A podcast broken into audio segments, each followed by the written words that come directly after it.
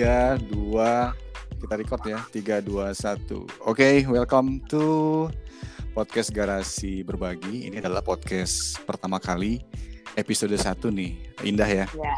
Kenapa episode 1? Karena emang podcastnya baru dibikin. dan episode 1 ini spesial banget. Mm-hmm. Kenapa? Karena kita ngobrol dengan Bang Erickson Sibagariang. Dan ini merupakan momen yang spesial. Kenapa kita khusus untuk episode 1 ini kita datengin pucuk pimpinannya diri kita gitu kan? Bener dong, pastinya. Okay. Halo Bang Bes. Selamat pagi. Wah, luar biasa nih. Ini kalau hari ini tuh apa dah? Gimana kan? Hari ini kalau Bang Bes, hari ini tuh ini sih enak lah, nggak sendiri karena kan ditemani 2 orang best man, terus partner kerja, men panutan lah di perusahaan ini kan. Ada Kang Dian, influencer SMLE kan, influencer hoax gitu. Dan satu lagi bosku, great leader, orange man, my leader, my inspiration, Bang Bes. Nah, itu makanya kita sengaja nih ngundang Bang Bes untuk join di podcast sekarang. Dan mesti kita ceritain dulu nih ke Bang Bes. Podcast ini kita bikin sebetulnya untuk menyalurkan inspirasi kita ya di Agent of Change ini, di semuanya gitu, di level sampai dari level atas sampai level bawah. Makanya nanti bakalan banyak obrolan-obrolan seperti ini yang santai, yang supaya cair gitu Bang, semuanya Bang. Jadi border-border itu kita cair semuanya gitu. Kita cairkan semuanya. Gitu Bang Bes. Aduh, Bang Bes tadi udah lari Bang. Hari ini 2 kali goes. Wah. Pagi dan sore. Pagi dan sore. Luar biasa. Ya, karena pas ada ininya, dapat waktunya. Iya benar sih. Ya benar. Itu tiap hari. Saya masih di rank 30 deh Bang. Aduh. Itu tiap hari Bang, disempetin Bang? Hah? Tiap hari disempetin selang-seling, lari sepeda. Itu gara-gara work from home atau emang Abang dari dulu emang kayak gitu? Dari dulu waktu kerja juga nyempetin tiap hari olahraga? Efektifnya sih gue mulai olahraga itu 2012 lah, benar-benar kembali ya. Zaman dulu kuliah eta tibahala di Bandung. Aduh, lucu kalau ngomong Sunda Bang Bes. Lompatan di gasibu. Terus paham. Ya berhenti ya karena ya tahu sendirilah di Telkomsel mana sempat kan gitu. Iya betul. Padahal kalau disempetin bisa kan Bang. Nah itu ya, makanya bisa, ya kan? Makanya sejak 2012 benar-benar diniatin sempat nggak sempat harus sempat. Gitu. Nah, harus sempat ya. Dia. Mesti niat dah.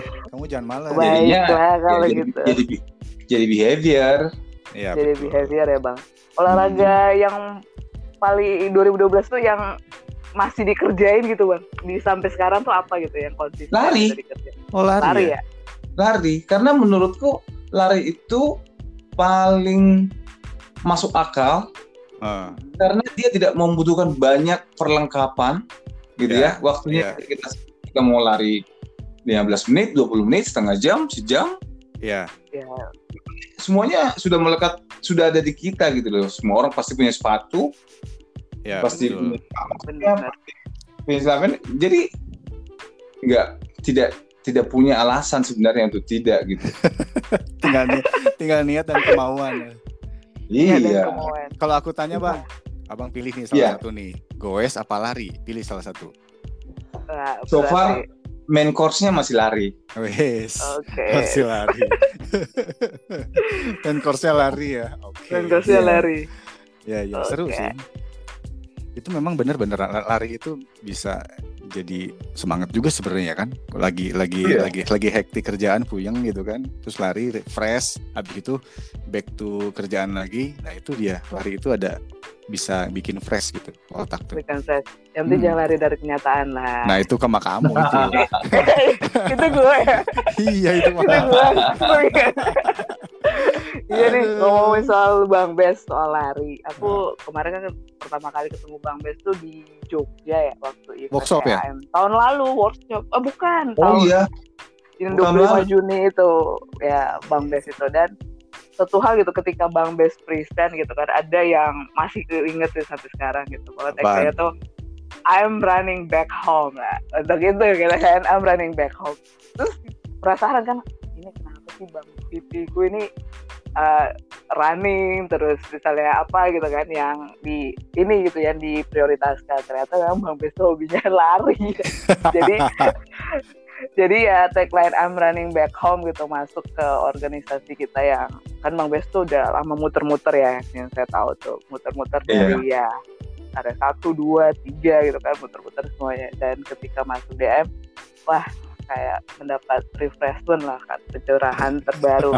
Saya juga kan new baby gitu loh Bang di organisasi kita tuh bener-bener saya lahir dan besar di organisasi ini gitu dan dalam kurun waktu 3 tahun terakhir ini kan ini gitu perubahannya tuh sangat cepat gitu cepat karena ya? Saya masuk di masa perubahan gitu sampai perubahan di organisasi itu sampai 3 kali ganti atasan gitu kan artinya itu organisasi running cepat gitu makanya pas inget Bang Bes wah Bang Bes tahun lalu ternyata dan itu udah tahun lalu gitu sekarang udah berubah ya dan sekarang kamu bisa dan sekarang kamu bisa ngobrol di podcast langsung gitu ya ngobrol santai kayak gini ya nyambung tadi kalimat kamu perubahan nah kita mau ngegiring Bang Bes nih kita ngobrolin tentang perubahan karena kita kan bawaannya kan di Agent of Change gitu kan AOC nah kalau misalnya saya nanya ke Bang Bes Bang makna perubahan buat abang tuh apa Bang?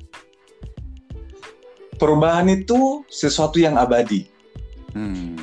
Karena setiap detik, setiap menit, setiap jam, setiap hari itu pasti ada yang berubah. Dan itulah yang abadi dalam kehidupan kita. Iya. Perubahan itu yang sesuatu yang abadi ya.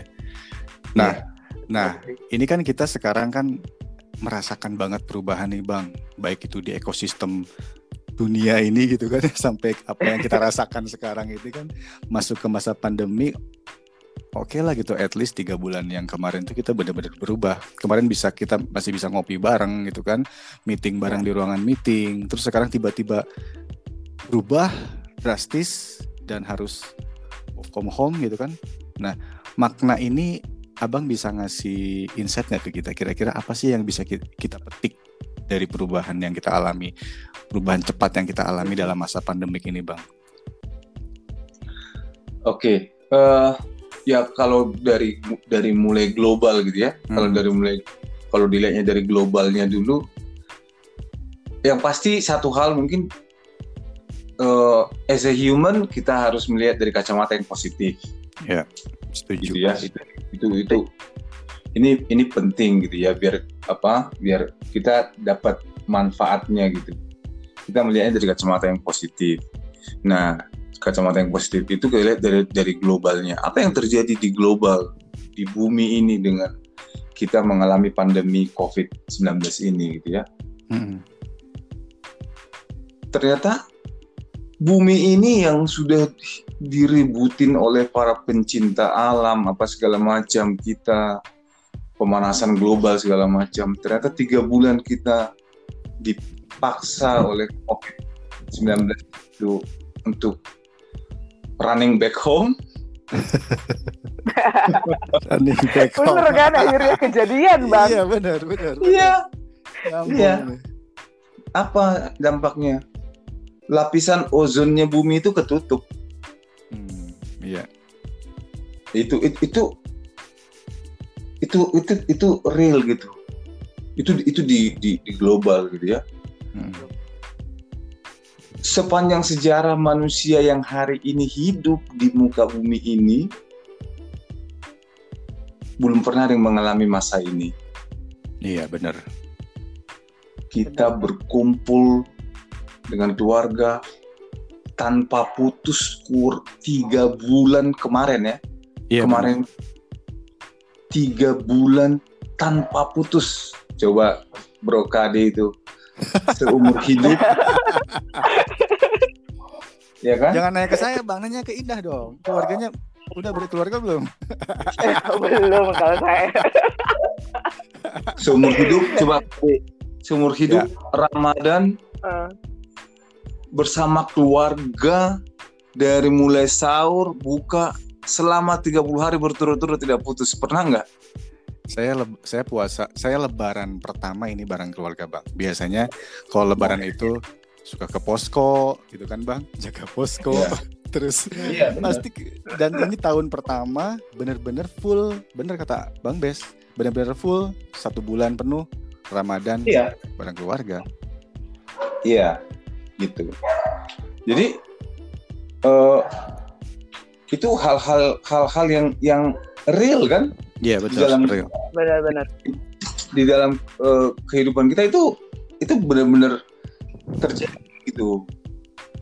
Nah, dan banyak hal yang baru yang sudah kita alami hari ini yang membuat kita juga tidak akan pernah kembali. It's never be the same again.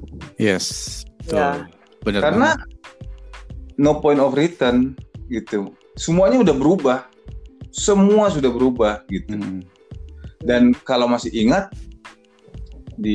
kalau ditarik ke konteks kita profesional, kalau masih ingat yang beredar di grup-grup WA itu, siapakah yang mendrive, yang men-trigger, yang mendorong digitalisasi? Apakah CEO, CTO, atau COVID-19? Iya, iya. COVID-19. The most efektif itu lah COVID-19. Lah iya.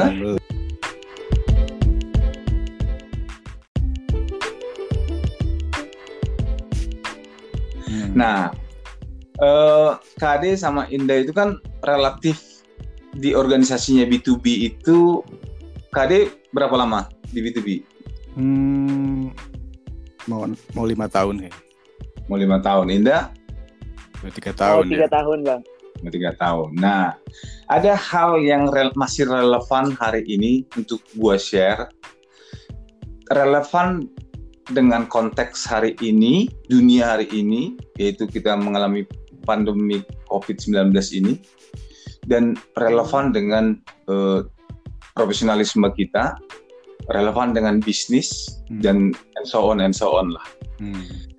Dulu kita punya VP di B2B itu, di enterprise itu namanya iPhone Ho, dari Singaporean ya. Kalau kalian pernah dengar lah. Ya, pernah dengar. Jadi dia dulu datang itu ya dengan segala ceritanya gitu ya. Dan dia membuat strategi yang sangat clear gitu. Misinya dia buat adalah ASLUB. ASLUB. Gitu. Dan ini menurut gua masih sangat relevan dengan hari ini. Jadi harus bagaimana mempersiapkannya, apa sih yang harus dipersiapkan kan gitu. Iya. Nah, kita mulai dari A. A itu dari bagian dari ASLUB itu, A itu adalah a whole new world. Wah, kayak lagu nih. Aladin. Whole new world. Iya kan? Iya kan, benar. Benar. Yeah. Jadi pembukaan tadi apa? Yang abadi adalah perubahan kan? Iya. Perubahan. Saat itu ada yang berubah gitu. Jadi bagaimana cara kita melihat perubahan itu gitu. Ya orang-orang akan beda cara pandangnya, cara meresponnya akan beda-beda. Ya. Karena akan sesuai dengan kapasitasnya, sesuai dengan situasi dan kondisinya, sesuai dengan tanggung jawabnya dan lain-lain gitu kan? Iya. Itu yang pertama. Yang kedua, setelah kita melihat yang baru gitu ya, yang kedua adalah S. S itu share the vision. Gitu. Nah, masing-masing orang itu harus melihat dunia yang baru ini dengan cara pandang yang berbeda, Iya. Dan kalau gue gitu ya gue sebagai leader, gue harus bisa menyampaikan ke tim gue apa yang harus gue sampaikan mengenai situasi dan kondisi hari ini. Makanya kita nggak lama setelah kita WFH, gue kumpulin, gue jelasin bahwa kita harus lebih, gue remind satu, bahwa organisasi ini, organisasi B2B secara umum, EAM, RAM, LE sekarang itu dari lahirnya itu memang sudah terlahir sebagai organisasi agile. Yes. Sebagai organisasi matrix. Yeah. Gitu. Gue remind itu, bahwa orang itu harus aware gitu. Nah, di organisasi ini, gue sampein apa visi gue, bahwa kita itu harus digitalize, harus terdigital cara kerjanya. Yeah. Gak boleh lagi ngebayangin kita lagi ngumpul lagi di kantor. Yeah. Nah, kita harus menemukan cara-cara barunya apa nih untuk bisa catch up dengan situasi hari ini, catch up the numbers gitu ya. Iya. Yeah. Ya biar kita minimum targetnya kan survive dulu gitu. Iya. Yeah. Minimum survive. Jadi, nah, jadi masing-masing ya kita ke diri kita kan harus tahu, oh apa nih visi gua. Nah kalau gua kan begitu juga tadi harus bisa meneruskan gitu kan? Iya betul bang. Indah harus bisa menangkap gitu ya di fungsinya. Oh apa sih visi perusahaan hari ini dengan kondisi ini? Apa sih visi organisasi, tim dan seterusnya? Ya. Jadi dan visi itu harus di-share. Nggak bisa hanya berhenti di gua gitu.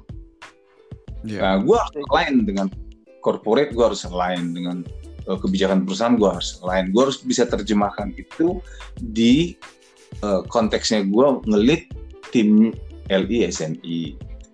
Jadi itu yang poin yang kedua ya. Overall division gitu ya. Nah, poin yang ketiga adalah Change. Jadi bagaimana nge-lead perubahan? Yeah. Ya itu tadi Bro Kade kan bilang menjadi agent of change. Yes. Gitu. Yes. Itu melihat perubahan.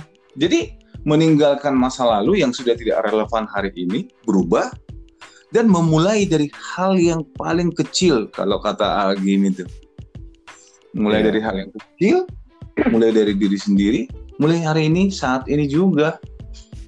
Benar. Benar sih.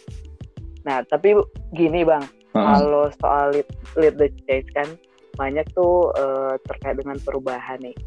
Ada beberapa pihak gitu atau yang di bawahnya kita, subordinate kita tuh agak susah gitu untuk menerima perubahan. Ada juga yang dengan cepat gitu dia bergerak. Nah, menyikapi perbedaan. Perbedaan resistensi antara orang yang bisa menerima perubahan itu dengan cepat gitu, dengan agar kita tuh jalan larinya tuh barengan gitu loh bang. Gimana nih kiat-kiatnya gitu bang untuk bisa seirama sebagai leader bisa menyeimbangkan itu semua gitu bang. Nah, ya kalau kita dalam berorganisasi gitu ya, bahwa tugas kita bersama-sama menuju satu tujuan mencapai objektif bersama, itu tugasnya leader untuk mengarahkan. Kan kita ada dalam sebuah kapal nih ceritanya kan gitu kan? Iya benar. Ya. Nah, ya kita hanya bisa gitu ya mengarahkan, memberikan direction yang clear kepada team member. Karena apa? Kita kan harus pakai asumsi bahwa kita yang ada dalam organisasi ini, ada dalam perusahaan ini di lead by CEO, terus di dalamnya ada kamar-kamar gitu ya. Kita di LISMI itu, nah gue sebagai leadernya gitu ya, ya menyampaikan, mendrive tim gitu ya dengan cara gue gitu ya, untuk membawa kita semua bersemangat menuju tujuan yang sama gitu. Nah kalau dalam perjalanannya ada yang tidak inline, tidak align dengan proses yang lagi berjalan ini, ya itu menjadi pilihan. Benar. Pilihan ya. Itu menjadi pilihan. Karena dalam semua dimensi kehidupan kita ini ada namanya seleksi alam. Gitu. Take it or leave it dong bang. ujungnya. Oh iya. Iya. Oh. Iya benar. Karena loh, kan ada orang yang puas dengan begini-begini aja. Gitu. Iya. Ada orang, oh, ada dia yang punya desire-nya, wah. Ya maksudnya kalau orang yang umum gitu kan, pasti kan orang punya kan, wah gue masuk Telkomsel, start gue 3-5 tahun ke depan gue harus ada di mana, nextnya berapa tahun lagi gue ada di mana, dan seterusnya. Ya artinya kan orang itu akan melihat posisi hari ini terhadap tujuan itu ada gap pasti kan. Yeah. Gue harus isi itu gitu, yeah. gue harus catch up itu, gue harus isi gap-gap itu agar gue bisa sampai di tujuan tepat waktu dan seterusnya. Yeah. Waktu dan quality yang di expect sampai di titik itu. Dan basicnya tadi kan kita ini orang dewasa ya. Mungkin teman-teman kita bareng-bareng di sini udah mau 6 bulan ini gitu ya. Iya, benar. Udah ngelihat. Gue kan prinsipnya gue sangat menghargai orang per orang gitu ya, bahwa kita ini udah ada dalam perusahaan ini, kita orang dewasa gitu. Iya. Betul. Orang dewasa itu kan menurut gua itu kan simple, dia tahu haknya, dia tahu kewajibannya. Oh. Jadi kalau di organisasi seperti kita ini nggak mungkin kita harus tunjuk ini lagi gitu kan, ini hidungnya, ini kupingnya kan nggak begitu. Semua orang udah tinggal ya, leadernya itu kan hanya, apalagi mengejar ini kan berenang ya, sangat tidak pas lah gitu. Jadi kita ini hanya mengarahkan, memfasilitasi, meresolve isu, mensupport apa yang harus disupport, ya gitu. Jadi masing-masing orang harus punya inisiatif juga, harus proaktif juga gitu. Nggak bisa menunggu ntar dulu lah ya, itu seleksi alam itu akan jalan.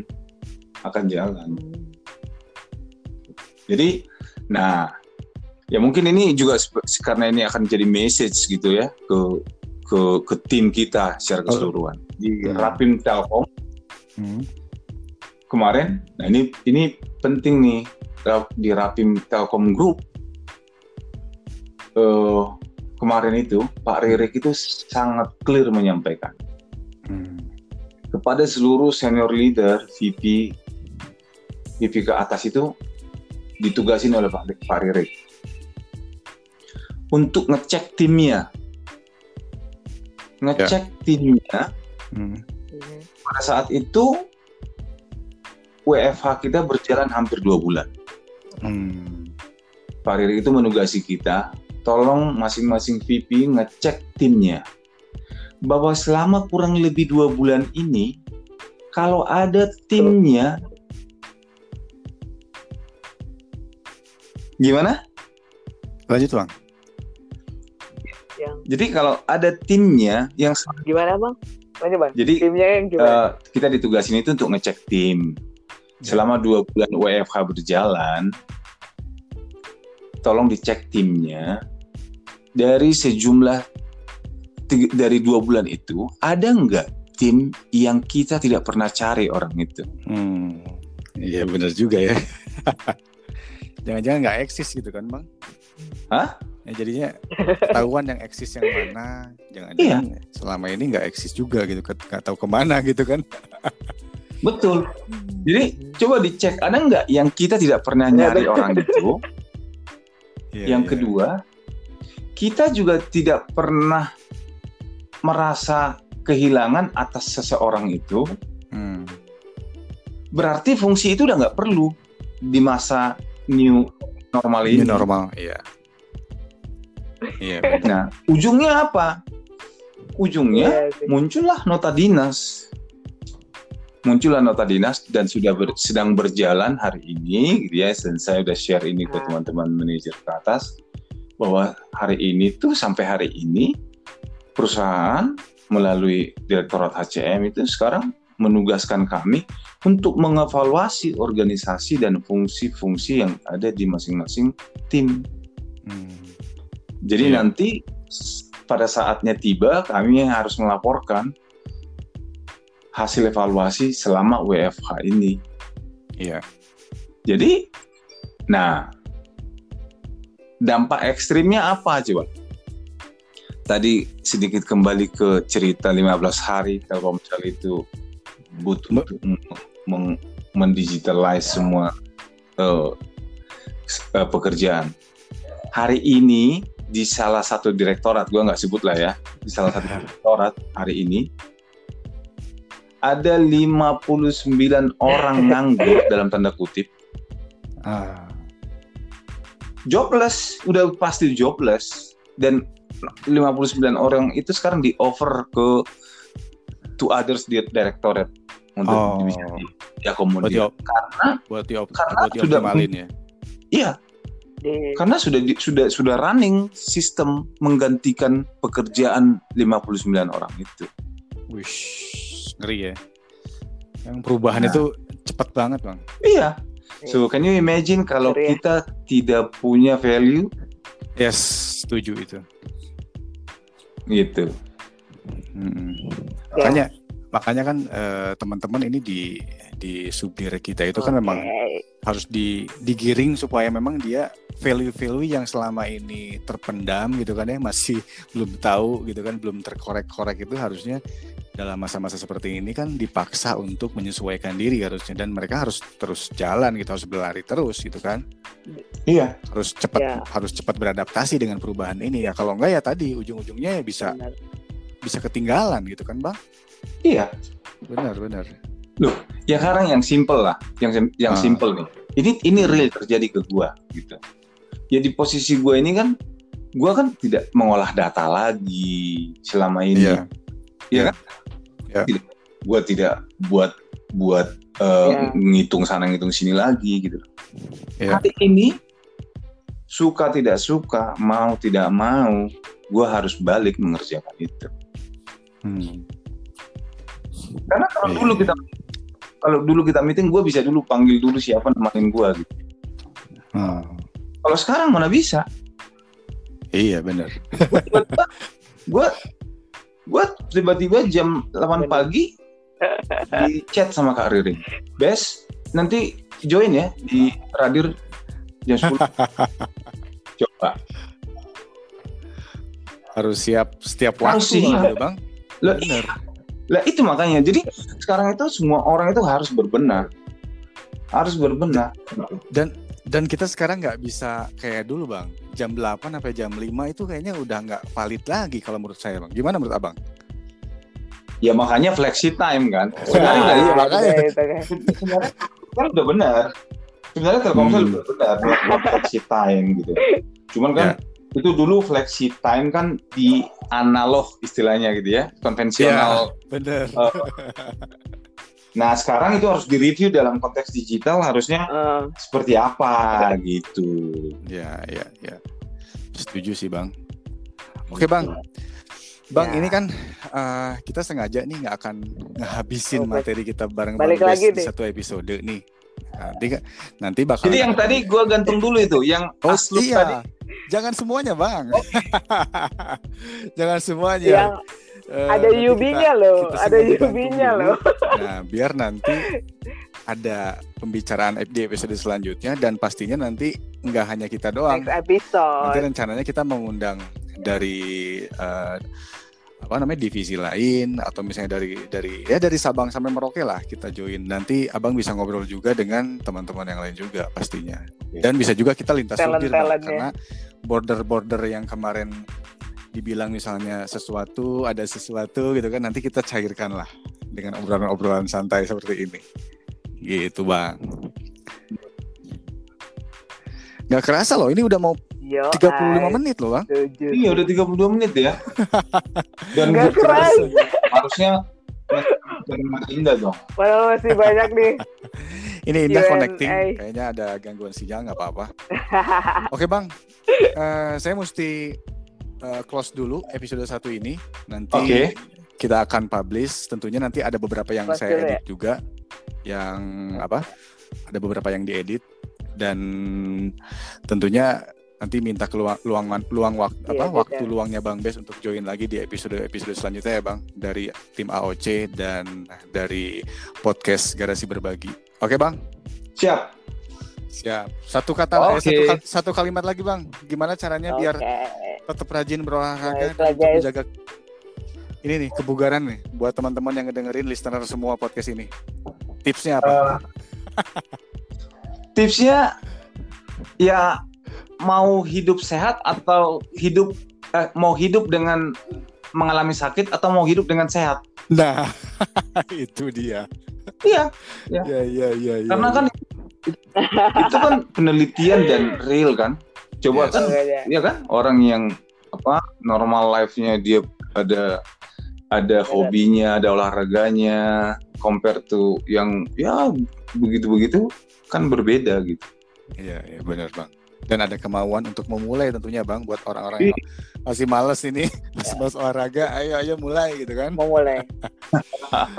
Aduh, nanti di Garasi Berbagi kita itu sebenarnya kenapa sih namanya garasi gitu Bang ya? Kan kemarin Bang udah ngasih clue beberapa testimoni ke kita ya Bang, ke tim AOC.